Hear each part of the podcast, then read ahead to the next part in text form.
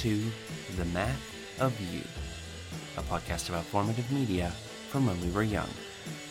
I'm Lucas Brown. On this, our 115th episode, I'll be talking to Jodie Troutman, writer and webcomic artist, about the Wizard of Oz books. Along the way, we take a massive tangent about Grand Admiral Thrawn. We discuss Oz's glorious trans princess, and the creating of your own version of the MCU through sheer bloody mindedness. We'll finish the show with our signature cocktail and let you know how you can become a guest on the Math of You. We join this conversation already in progress.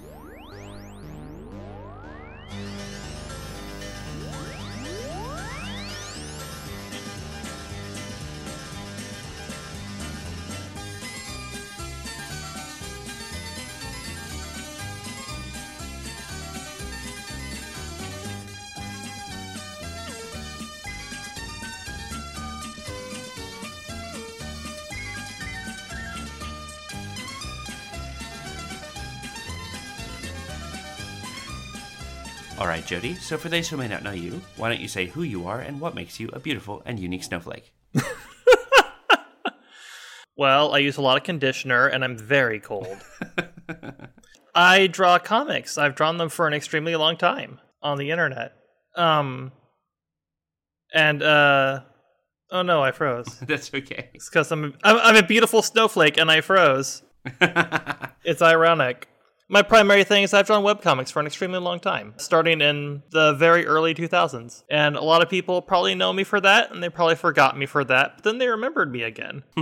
and I recently, I say recently, it was like seven years ago, transitioned into comic books instead because webcomics were swiftly becoming a thing that was not where I necessarily belonged because I couldn't draw comic strips anymore. And what I wanted to draw as comic strips wasn't really what people were reading. It hadn't been that way for a while. So, yeah, I draw comics. The main web comic was Lit Brick about English literature. My most prominent comic book project was the Gospel of Carol, which is a parody of the New Testament, more or less. It's very heretical. I'm told people like it. It got a good review in a couple places.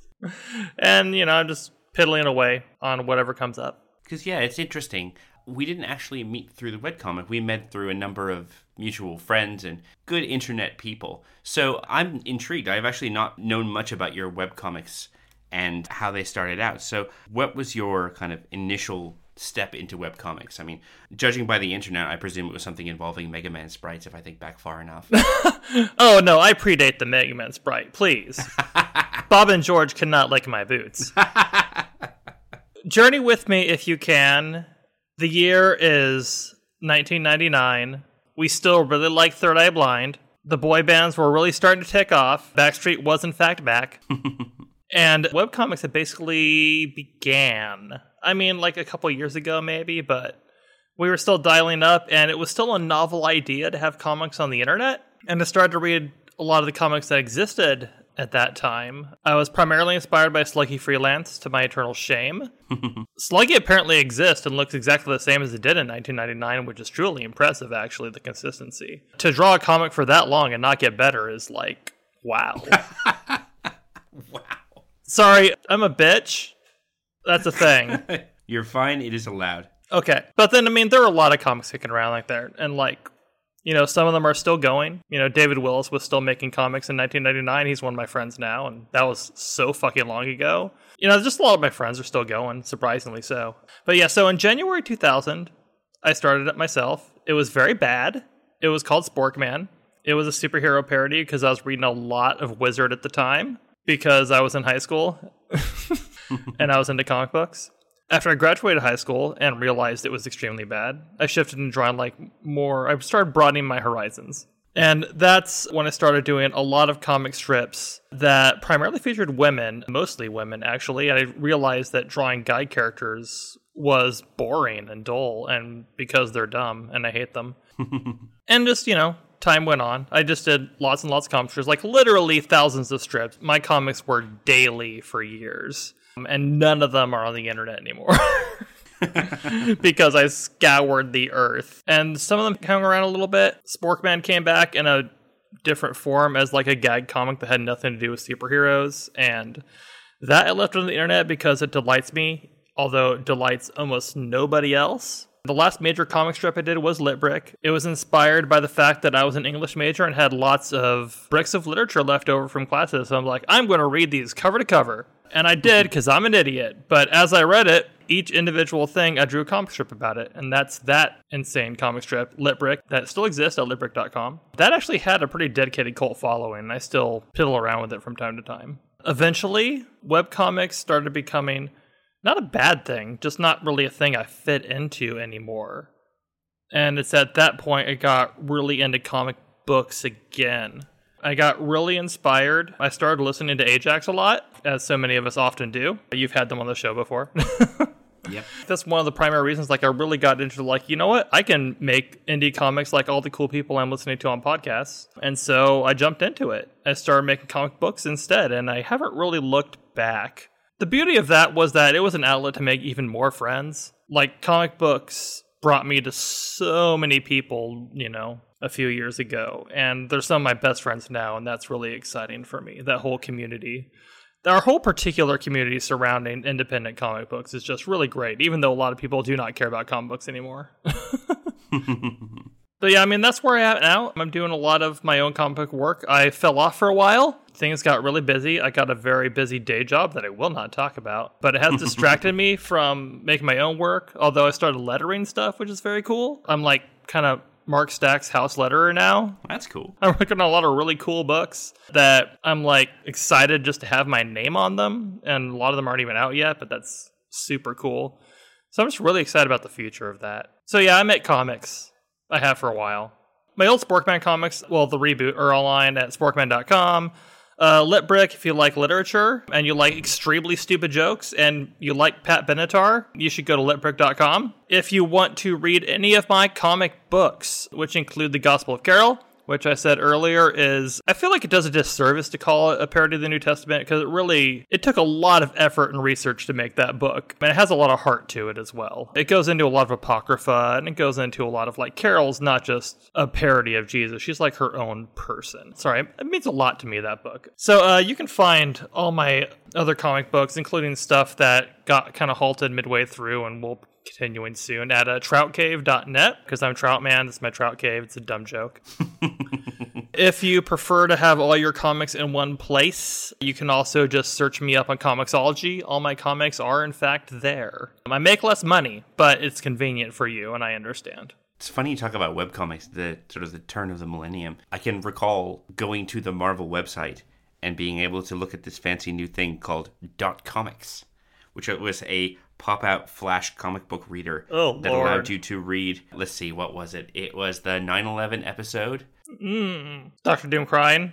That's the one, yeah. as well as, I think, like, what, the first two or three trades of, like, Ultimate Spider Man, Ultimates, Ultimate Fantastic Four, all of them. Ultimate X Men as well, as bad as that was. But the thing is, I was young and I didn't realize how bad it was. So I just lapped all that up. That's how comics work. Yeah, you read the bad ones early. It's one of those situations where it was like, I really loved them until I showed them to a friend who had read more comics than me. And like I showed him a cool thing that I thought was cool, and his first response was, "Wow, they're hurting for artists, aren't they?" and I'm like, uh, I, I don't know. Uh, we should go do something else. That's the problem with the 2000s is that they were the dark ages. Yes, they were. Our mutual friend JoJo is currently looking at some of the, the, the atrocious Chuck Austin X Men stuff. oh lord. And I told him, I was like, this is the stuff that I used to do a 40 minute walk down to the city. And while I was waiting for my then girlfriend to get off work, I would go into King's Comics on Pitt Street and read as much of these as I could before they kicked me out. At which point I would go home and read the synopsis on UncannyXmen.net. and that's how much I was invested in these bad, bad comics. I know the feeling. I was reading a lot of comics in the 2000s too. I read all of Civil War. Oh lord, did I read all of Civil War? And yeah, it's uh it's it's growing pains. The problem with the 2000s is that it's like the 90s are bad, but they're fun bad, and like the 2000s are just bad, like ugly bad, like repulsive bad.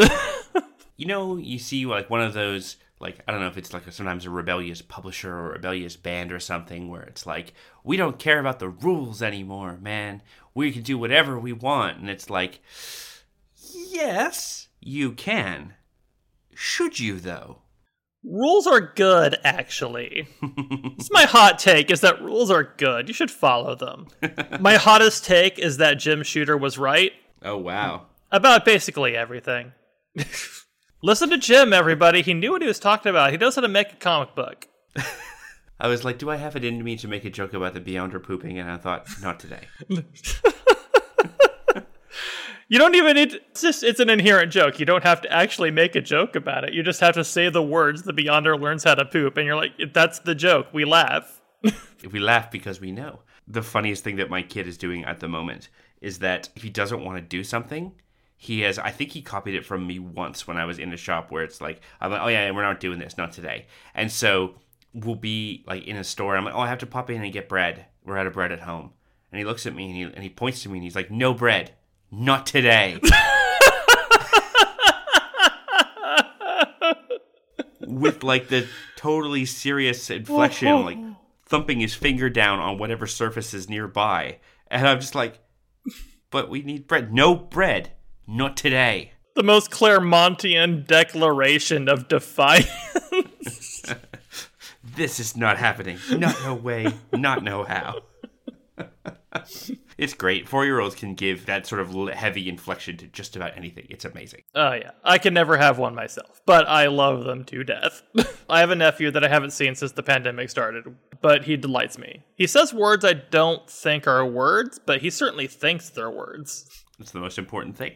That's the most important part. He sounds very serious. Often wrong, never unsure. Nah. All right, Jodie. Well, let's start with the basics then. Whereabouts did you grow up? I was born in Hamilton, Ohio in 1983. I don't know why I'm being that specific. I never lived there. I spent my entire life in Phoenix, Arizona, which is considerably farther from Ohio than you'd think.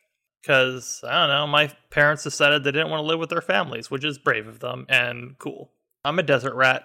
Grew up in Phoenix, lived here my entire life. Probably will never go anywhere else. It's really not so bad. You think it's hot and dusty and kind of ugly and brown, but it's, beautiful in places. We got lots of stuff, great food, relatively affordable. I grew up here my entire life.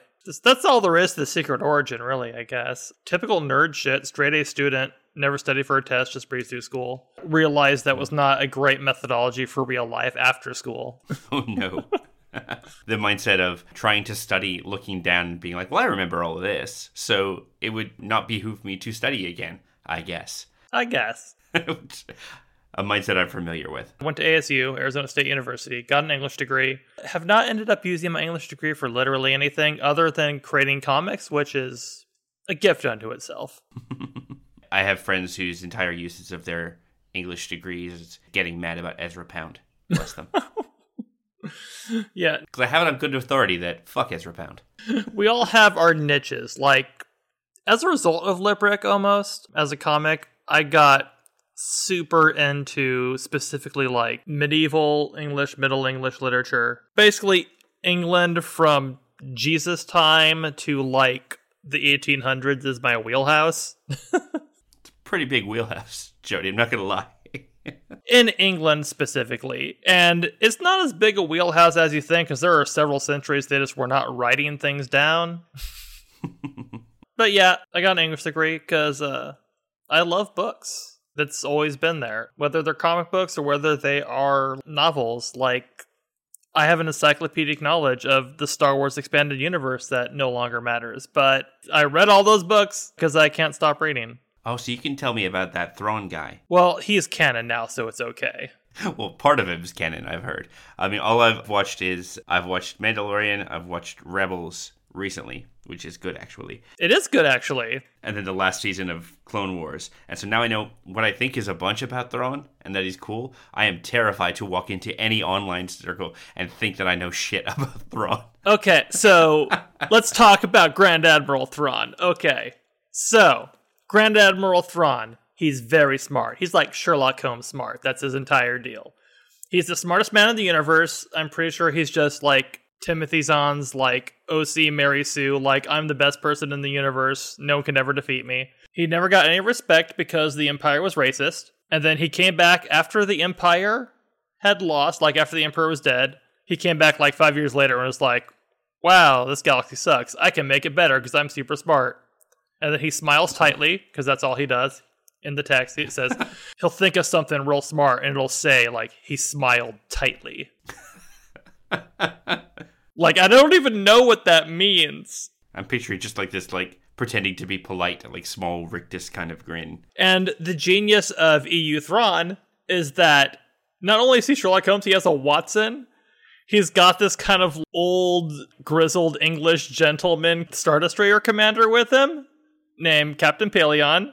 He's the guy that's like, blah, blah, blah, blah, blah, blah, blah. How could you possibly know that, Grand Admiral Thrawn? And then, you know, that's the setup. And then Grand Admiral Thrawn's like, oh, well, you know, because blah, blah, blah, blah, I'm very smart. Except his hook, instead of studying individual people when they walked in, he would study their art. Oh, yes. This was in Rebels, too. I remember this bit. Yeah, they pulled that into Rebels, where, like, he would have examples of artwork of a civilization. He was like, I can tell from the way they painted this painting that there's going to be weakness in their defenses right there, blow them up. I'm like, that doesn't make sense. Something I really liked in, in Rebels that they did do is that for all that he has a ton of knowledge and he, you know, can explain all of the history of the art and stuff, it's specifically from a colonizer's mindset. Yeah. And like the fact that they were specifically calling that out as him being like, well, I'm taking it from the people who it belongs to because they they couldn't appreciate it on the grander scale that I could. However, the people I'm surrounded by are also idiots, and so I'll explain it to them. And it's like, well, or maybe you don't fully get it and you can't because it's not yours. And that's all implied and occasionally outright stated. So bless Dave Filoni for putting that shit in. Yeah, and that's why he gets a lot of shit, but I think he's an interesting character because he sees himself as above literally everything and everyone. And that sets someone up for a fall. But I mean, the problem is that he doesn't fall most of the time. So it's like there's no payoff. He's just this super awesome guy that no one can defeat. The wild thing about Thrawn is that there's now more like canon Thrawn than there was EU Thrawn. Oh, okay. Expanded Universe Thrawn had like three books and some short stories. Canon Thrawn, he was on that fucking cartoon. He's got an entire book series literally named Thrawn that's just about him. I always thought that would be challenging where it's like you've got a series that is based on a villain where your villain is your main character. It's like how do you maintain that narrative tension if you know your villain has to be there for the next book, you know? what Zahn has done is actually surprisingly these are good books, and I feel like no one knows that they're good books. Because first, they're like prequels. They take place in the Chiss side of space, which is unknown to the main Star Wars universe. And it's like this own little country of space where he's like a commander that literally everyone hates, like trying to work his way up the ranks. And because everyone surrounding him is worse, and because everyone hates him, he becomes a sympathetic character, even though he's a huge douchebag, which is kind of a great trick to pull. And it's also a series that is so divorced from the larger Star Wars universe, it basically feels like an original sci fi series just starring this character you know is going to fly a Star Destroyer eventually.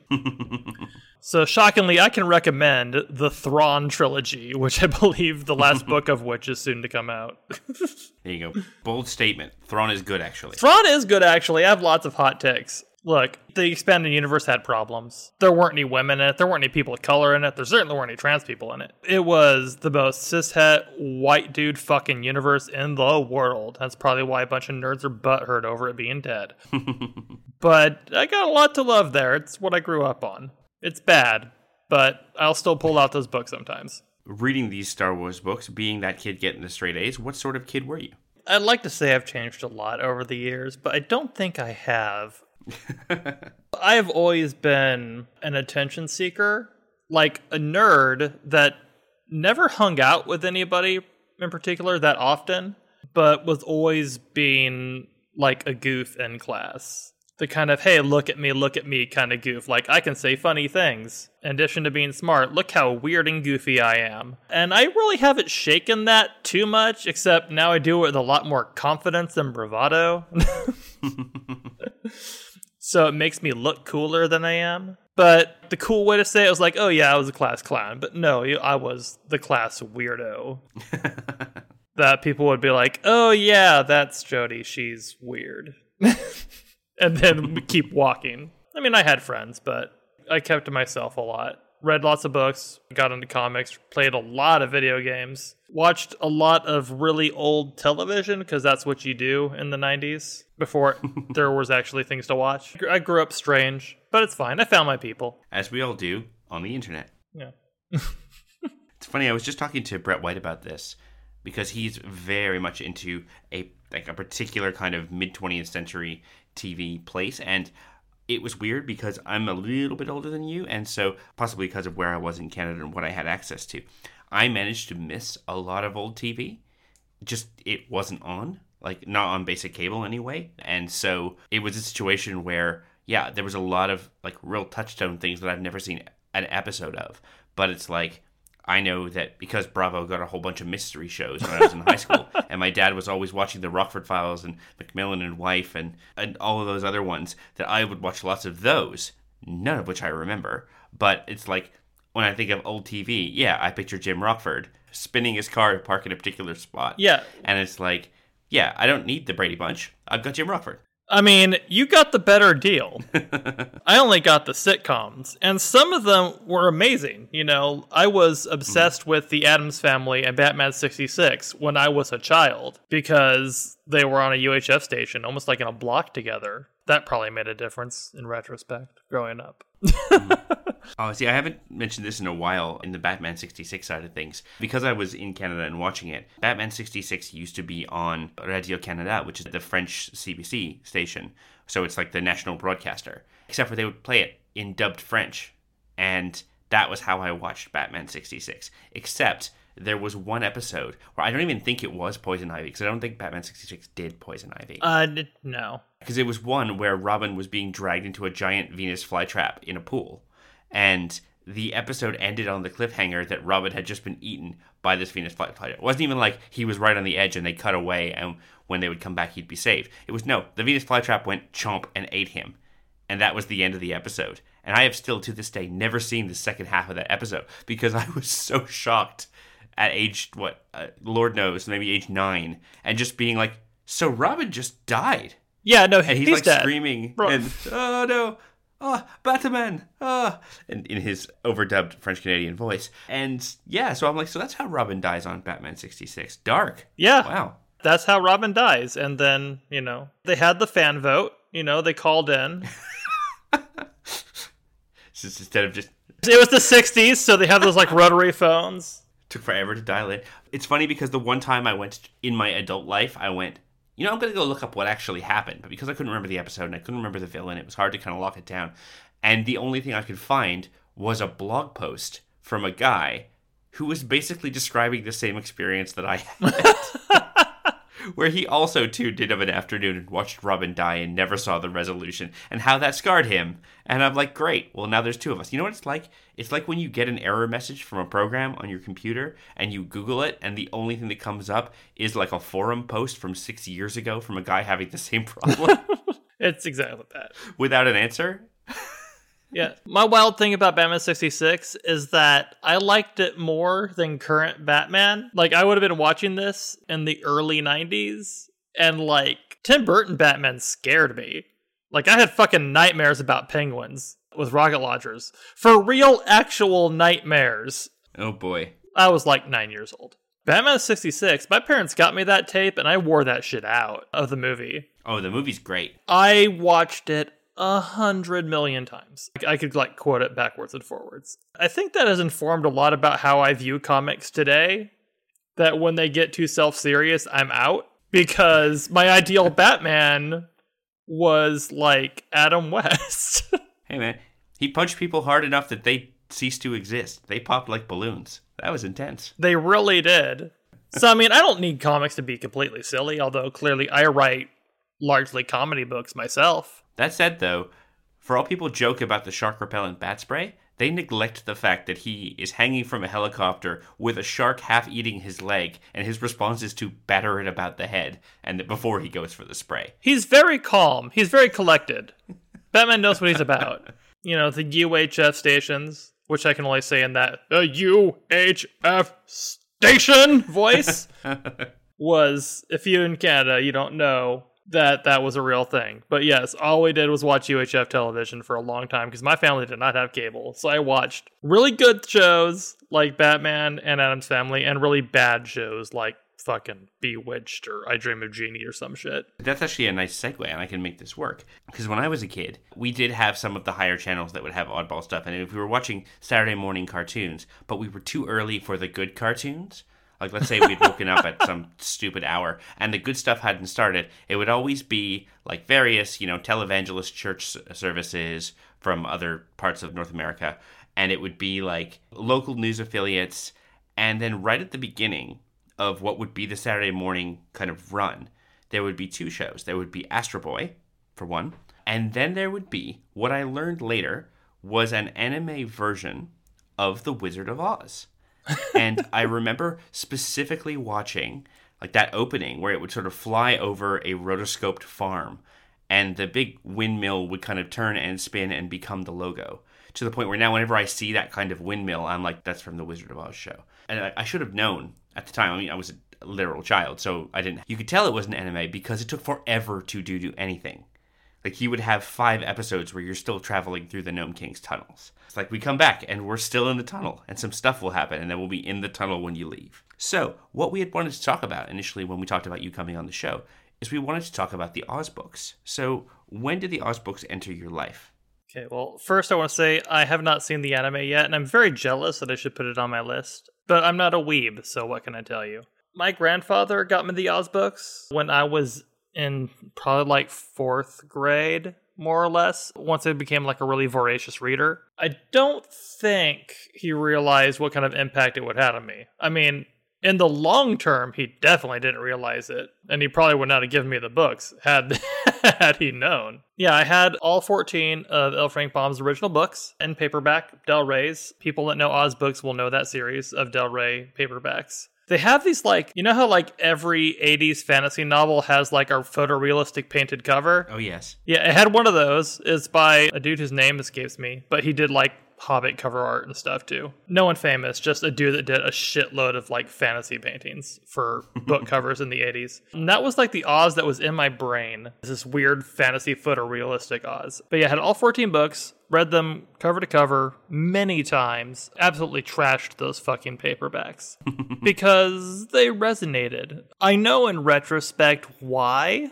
Spoiler alert, if you haven't been paying attention to my name and you're only hearing my voice, I'm trans. I'm a trans lady, and the Oz books, they're real gay. And they're real trans. I to say they're gay as hell. they're gay as hell. And you could say how much L. Frank Baum may or may not have intended them to be gay as hell because it was the early 1900s, but he kind of knew what he was doing. There's occasionally a questionable article here and there you'll find out where he like wrote something weird about Native Americans, and that is unfortunate. But he was also married to the daughter of one of the most fierce and famed feminist icons of the day. And he picked up a lot of lefty and feminist politics in like 1901. There's a reason why, if you read all those books, all of 14 of Baum's own books, it's always a girl protagonist. She's always the hero. She always solves all the problems. Obviously, you get book two, and book two has Tip in it. And it turns out Tip is a girl actually. He, he just was not aware of that fact.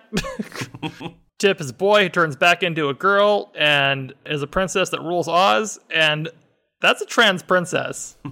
There's no other reading of it. Oz has a trans princess, and it was like the year 1903. And look, it was a very long time before I put together the pieces on that one. But yes, it was broadly influential to the point that where I will just say, if you really love all the Oz books, one, you're definitely some form of gay. Two, you're probably trans. You should think about it. but no, they're really wonderful books. So you got all girl protagonists. You've got a weird socialist utopia You've got Trans Princess. You've got Scarecrow and Tin Woodsman who absolutely fuck. and they're just really inventive, delightful fantasies that outside of the first book, people have not read generally. I'm pretty sure I got hooked up with them because the movie, the MGM musical, was my favorite movie basically ever for a long time. It was like comfort food. If I was like homesick from school, they'd put it on the VCR. And so my grandfather's like, hey, you know, I read these when I was a kid. Here you go. What if that movie, but it was quiet? yeah. exactly. And I also love musicals, so go figure. but it changed the course of my life in many ways, which is strange to think about. They're weirdly progressive. The art in them is gorgeous, except for the first book, which has terrible art by a terrible person. he should feel bad. He really should. A lot of people, they aren't going to be familiar with the larger canon of it. I mean, I know a lot of people have seen, you know, Return of Oz, Oh, yes. which is a mashup of the first and second books. But it leaves out the trans princess part, which is a waste of fucking time. Why are you making that movie without that part in it? Well, if I remember correctly, it was to scare the bejesus out of young Lucas, if I remember correctly. Yeah, no, that's that's basically the goal. Those wheelers fall into the fucking deadly desert and turning into sand. Yeah, they do, buddy. Yeah, it's fucked up. It's really a deadly desert. You touch it, you die. No one actually does it in the books because I maybe bombed it and want to see it and will get evaporated, but they make it extremely clear that any living thing that touches that is going to explode. Yeah, that sign that says deadly desert is not Whistling Dixie. It will kill a bitch. Yeah, no, they're actually they're all different deserts too. There's the deadly desert, there's the shifting sands. What are the fucking other ones? I want to pull up a map. Because of course there's a map. there's the shifting sands, the impassable desert, the deadly desert, and the great sandy waste, which So, L. Frank Baum going in the realms of sand haters alongside your Anakin Skywalker. oh my god, he hated sand so much. That's why everything bad is also on the other side of the sand. Uh, like the gnome kingdom. The gnomes, they live underground in the dirt, mine all day. They're evil, man. Hate sand. Can't trust them. No. But yeah, the Return to Oz is based almost entirely on the third book when Dorothy comes back. It only has some elements of the second book, which is like Jack Pumpkinhead and shit. But that third book is genuinely horrific in many places. The third book really does have the fucking wheelers in it. It really does have a lady that takes off her head and swaps it around. Ah, Mombi. It really does have the Nome King turning everyone into like objects, which is also in retrospect some kind of weird fetish fiction online. It's like probably the closest to a horror that Baum created. So it's weird, like other than the weird electroshock therapy shit. Like it's fairly accurately translated to film. It's genuinely just like I don't think people realize that the books were actually that went that hard sometimes.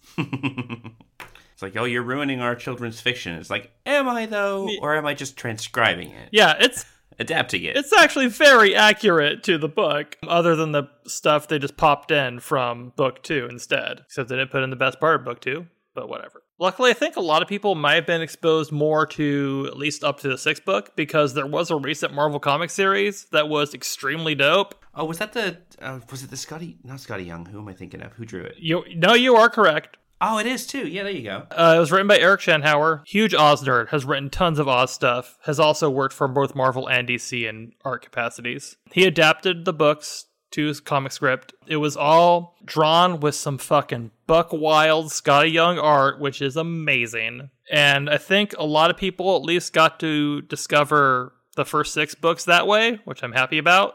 If you haven't, and you don't feel like reading an actual book, you should do that because they rule. It's Skottie Young. You know, of course it rules. It looks amazing. I'm just looking this up now to remind myself that yeah, oh, that art's great. It's amazing. I cannot believe it actually existed for as long as it did. Like Marvel Comics gave them that much leeway to just make that book is wild. I guess they wanted a family-friendly property to have around, but that should not exist, and it does, and I love it. Yes, the marvelous Land of Oz is the name of the series. Yeah. But Baum wrote 14 books with some extra weird shit here and there that we shouldn't talk about. I mean, it's not bad. It's just different, and it's dubiously canonical because believe it or not, Oz has a canon thing. I did not realize until I was much older. There are 40 official Oz books. Jesus Christ. They went to the 60s. For a while, there was a new Oz book literally every year on Christmas, like it was a tradition, but they are dubious because Baum dies. L. Frank Baum dies, which is unfortunate hmm. for him. He was old, it's fine. But his publisher kind of owns Oz. Not quite a work for hire thing, but like they're allowed to make Oz books. And so they theoretically get permission from Baum's widow because she's like, fine, whatever, the kids want this. And so they get a lady named Ruth Plumly Thompson, who is the opposite of Baum. If Baum is like this wild feminist, like Ruth Plumly Thompson is like your stern grandmother who thinks a woman should know her place in the household. Oh boy. a few things happen when she takes over, and she's actually a good writer, and some of these books are good, so I will not disparage the entire line. But almost immediately, the protagonists become almost all boys. It journeys into more quote unquote European fairy tale kingdoms, which Baum never did. Baum invented his own lands like whole cloth and set Oz in what is a distinctly American fairyland, whereas Ruth Fleming Thompson, where Thompson brought it into like more of a European fairy tale land, which is not particularly original. Every new book has like some new fucking kingdom. Like, how many kingdoms are allowed to exist in Oz? You already have a queen. There's only so far you can subdivide that pie. Yeah, so I think eventually, I guess the modern analogy would be like under her guidance, Oz became kind of like Westeros, in which there's like a ton of like little kingdoms inside, but like they all still report to King's Landing. Like, so I guess Ozma, beautiful trans princess that she is, is kind of like Cersei Lannister. hmm.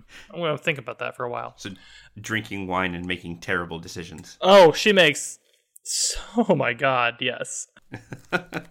this is a tangent now. Ozma's a terrible ruler. God bless her. I love her so much. Obviously, she's like one of the only trans characters in fiction. She's a trans lady princess who rules everything. It rocks. She's real dumb. dumb as a fucking post. My dear friend Mari Ness, she is a fantasy writer.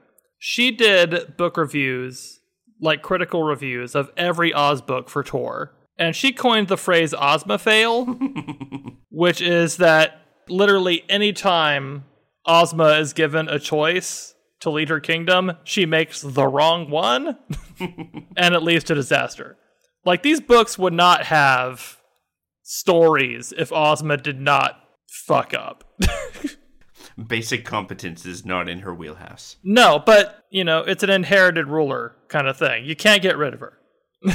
you cannot dethrone her. She's there forever. And it's fine because everyone loves her. They're just like, maybe they don't have any direct comparisons to know how terrible a ruler she is. She's very bad at it. In her defense, she spent most of her life as a boy living on a farm doing chores. So it's not like she is prepared to rule a kingdom. The world of international politics may, in fact, be beyond her. Yeah, it may in fact be beyond her, and that's why her kingdom is perpetually in danger. They work it out eventually, but yeah, that's a tangent. I just love Ozma fail. But yeah, in Thompson's books, so yeah, European fairylands become to the forefront. Always boy protagonist, which sucks hard. More racist. Oof. Racist stereotypes appear with far more frequency, and you could say it's it's, it's of the times, quote unquote. This is still the early 20th century. Except if you look at Baum's books, there are only two notable edits that most reprints ever make to his entire series, and they're very minor. Whereas if you read Thompson's books, you would have to delete half the book because there's some problematic elements that are all over the place. It's like hard to even talk about because you're like, um, I don't want to sound racist. Like Scarecrow falls down a hole and goes to the other side of the earth, which is China. Uh oh. And boy, are they early 20th century Chinese stereotypes. There's a later book in the series in which people are in slavery, but they're real happy about it for some reason. They're not great things in those books. Thompson wrote some good stuff. It's mostly bad. Because I feel like I read once upon a time when I went looking down a wiki rabbit hole, ended up reading about the Oz series. Didn't Baum try to stop writing Oz books at some point and was like goaded back into it? Oh, he stopped trying to write Oz books all the time. He hated it. because we have a lot in common, he and I, and that we have a hard time sticking to projects. We always want to do something new. Baum wrote The Wizard of Oz, and that was it. He wrote The Wizard of Oz. Then he went to write some other shit. And then his publisher's like, uh, hey, The Wizard of Oz is one of the most popular books in the history of mankind. You should probably buy another one. And he's like, fucking fine, whatever. So he makes Land of Oz, and then he's done again. It's like, there, I did the thing you wanted. That's all. And they're like, ha ha ha, uh, no. They make him make Ozma of Oz, which is largely Return to Oz, like I said. It has the Nome King, all that shit. Uh, has Dorothy Return. And that ends up being based largely on a musical he wanted to do. So he just like adapted the stage musical into a book, which happens more than once, weirdly. so then he makes a fourth, a fifth, and a sixth book in like rapid succession. And then he's done. He's like, cool, I'm out, peace. And like that book ends. Like Dorothy comes back and retires to the Emerald City permanently, just so you're not really worried about her uh, Uncle Henry and Aunt Em. She like brings them to Oz and they get to live there forever. it's like it's like a big happy ending for everybody. It's like done. It's like if Spider-Man brought Aunt May to live with him with the Avengers. but it's like the end. And then he like fucks off for a few years. He tries to write other books. He writes two really good one. Okay, he writes one okay one and one really good one. One arguably his best book. He writes The Sea Fairies, which introduces Trot and Captain Bill, and it's like a travel log of undersea kingdoms, and it's really boring. There's like no driving plot to it at all. It's just like people. Fl- it's like a little girl and old sea captain. Like picture like a little sailor girl and the Gorns fishermen. They are given mermaid tails because why the fuck not? And they tour undersea kingdoms, and it's really boring because there's no plot. They just tour places. And then he wrote a sequel to that because he liked these characters a lot more than he liked Oz. and it's called Sky Island. And Sky Island is fucking great.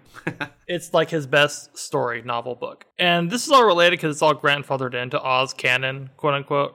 Anyway, Trot and Captain Bill, they go to an island in the sky with a magic umbrella because that's what you fucking do. They travel through like different kingdoms in the sky. So it's like you'd think it was the same thing, but like instead of see like, oh, they're in the sky now, whatever. I'm genius. I'm L. Frank Baum. I know everything. but this one has a lot more like political satire and allegory in it, and just a lot more interesting characters. And there's like a driving plot that I can't quite recall now. Um, it has a few returning characters from Oz because Baum wanted to like try to cash in a little bit. He's like, "Fuck, no one read Sea Fairies. I'm going to try this, but I'm going to put some Oz characters in it, see if anyone else bites." And they didn't. which is a shame. Polychrome, the Rainbow's daughter, who is like this flighty teenage girl of a dancer with a, like a brain cell in her entire head. She's in the fifth Oz book. She returns in Sky Island, and all of a sudden, Polychrome, the Rainbow's daughter, is like an attorney at law. she just fucking knows everything about everything now. It's wild. These fail. All of Baum's other books kind of fail. He writes some books under pseudonyms like Edith Van Dyne, and these are all like for alternate series that go on forever. Like he writes a series of books for young girls called Aunt Jane's Nieces. Like Aunt Jane's Nieces at the farm, Aunt Jane's Nieces go to Spain or whatever the fuck it is. I mean, they're not great. They're like young girl teen trash, but not the good kind like the Babysitter's Club. But none of this sticks. So he has to make Oz again. And he does it solely to make money. And it's sad, but he makes good things anyway. So it's like, all right, whatever. He surrendered to it. And then he writes seven, eight, eight more books. I can do math. he writes eight more books. And they're good books. And Trot and Captain Bill, who are my favorite characters in Oz, by the way, because they're in those fucking books I love. They show up in Oz in like the ninth book. And like he eventually creates a larger connected universe amongst all of his works eventually like starting with like you know fucking trot and captain bill get introduced and then all this other stuff. That ambition i respect because like every book he ever wrote basically exists within the shared universe which is a pretty wild thing to be introducing in like you know the 1900s in Oz, you know, Trot and Captain Bill come in, and then like John Doe and the Cherub come in from another failed book, which is also great because Chick the Cherub is in that book, and Chick the Cherub is a kid, and no one knows if it's a girl or a boy. It's just kind of an it, and that's kind of beautiful now. it has no pronoun, like Chick the Cherub has no pronouns. It's just kind of like a non-binary person. It has Santa Claus because Baum wrote the Life and Adventures of Santa Claus, so Santa Claus shows up in Oz. It's fucking everything he ever wrote in the same shared universe, and it's bonkers and buck wild, and I love it. And then he dies. See, I don't know why. See, th- this to me seems a lot more wholesome than you know if you look at something like you know Asimov tying Foundation to Empire and to robots and everything, and it's just like, no, it's just I liked this and you guys didn't like this, so I'm taking this thing that I liked and I'm putting it into the thing you liked, and now everyone will be happy, and I can still talk about Trot and Captain Bill. That is 100% exactly what he did, yes. he was like, fuck y'all, fine, I'll make Oz books. But like they're like quote unquote Oz books sometimes. He's like, okay, fine. I will make this thing you swear you want, but I'm just going to make what I want and name it Oz, and you're going to like it anyway because that's what name's on the cover. but yeah, no, there's a very wholesome degree to it, especially since so many books just end with a fucking party. Like the fifth book ends with a party, like a big party, like a banquet, and the banquet is where like Santa Claus shows up, and like Queen Zixi of Ix shows up, who is also from another book that no one cared about, and like all these people show up. But later books, the ninth Oz book, Scarecrow and Oz, is literally just like a third Trot and Captain Bill book, only Scarecrow's there. The tenth book, I believe, is Rinkitink and Oz. And that is literally just an entirely other book that was just named King Rinkitink. And it did not take place in Oz. He just named it Rinkitink and Oz. And boom, he had a new Oz book, which is fucking genius. I'm just picturing it like it's a sign outside of a theater, and someone walks up and nails on a board that says "in Oz," and it's like, there you go. That's all it took. Okay, he did do one thing. Like the literally the only thing he does to Rinkitink and Oz to make it quote unquote in Oz is that there is like one final chapter completely tacked on out of nowhere in which Dorothy shows up and she's like, "Hey, characters of this completely unrelated book. I'm here to save you. Let's go to Oz. and it's the last wow. chapter of the entire book. She's completely in my face. and then, like, oh. you can really see the seams start to show. That's a great book, by the way, because it's not an Oz book. and then there is Tik-Tok in Oz, which is a book adaptation of a musical he wrote called Tik-Tok, The Tik-Tok Man of Oz. But The Tik-Tok Man of Oz is itself an adaptation of Ozma and Oz. so, like, the 11th book in the Oz series is an adaptation of an adaptation of a book that was already in this series. As part of pandemic times, I have reverted to reading mass market paperback sized like 1970s editions of like Michael Moorcock Elric books and stuff. Which, by the way, talking about cover art, the cover art on those rules. Oh, yeah. But I did, like, in looking through Michael Moorcock's incredibly huge Wikipedia page about the books he's written, because he wrote a lot. At one point, he just makes, I think it's a Jerry Cornelius book, where he just adapts one of his Elric books and just changes the names.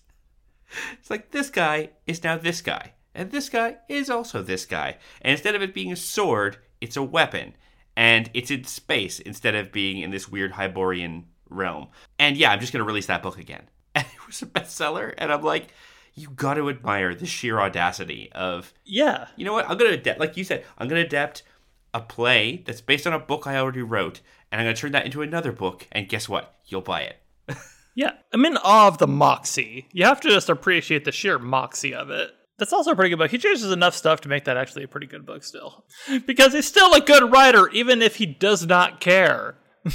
Which is the real skill you want, you know? Yeah. I want to be able to bring as much like of my power and talent to something I don't give a shit about as something that I deeply love. I think that's the true mark of a godly level of talent is to be like anyone can write about something they love. Tell me about something you hate. and on that weird and kind of nihilistic note, I think we do in fact have to wrap up. So, Jodie, if people wanted to find your stuff on the internet, where would they go? They would go primarily to troutcave.net. That is the hub of all of my comic book work, and as well, it has links to my webcomics there as well. If you want to talk to me, I'm on Twitter at Long Tall Jodie. That's also where you find me on. Do I have other social media at this point? Nah, it's just Twitter. Just talk to me on Twitter. You're on Letterboxd, I think. yeah, okay. Aren't you? Yeah, if you want to know what movies I'm watching, which is infrequently. I'm also on Letterboxd, also at Long Tall Jodie. I need more letterbox people. Look, I really want to watch more movies, but I'm not the person that can watch a million movies. I have to like sit down in like a f- frame of mind, like really dedicated time. It just doesn't happen that often. All right, Jodie. Well, thanks so much for coming on. Uh, I now kind of want to go and look up some non-Oz Frank L. Baum books to see if they're any good.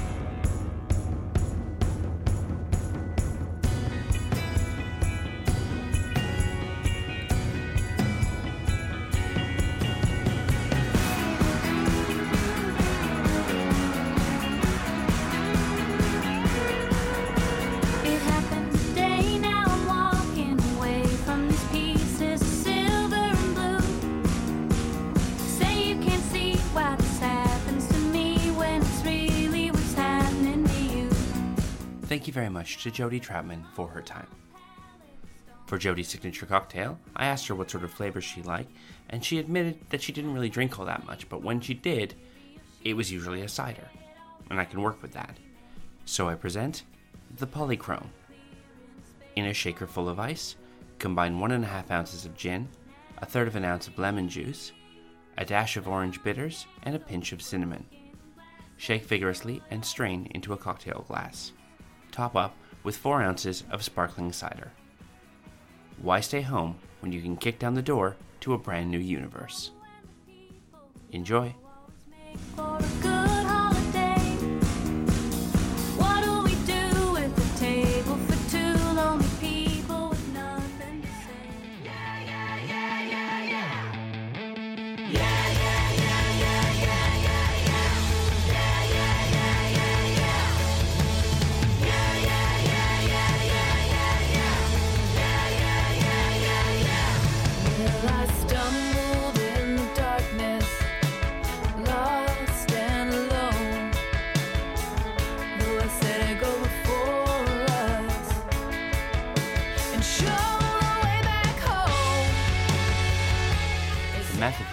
Recorded in Ryde, New South Wales, Australia, and is written, hosted, and edited by yours truly, Lucas Brown.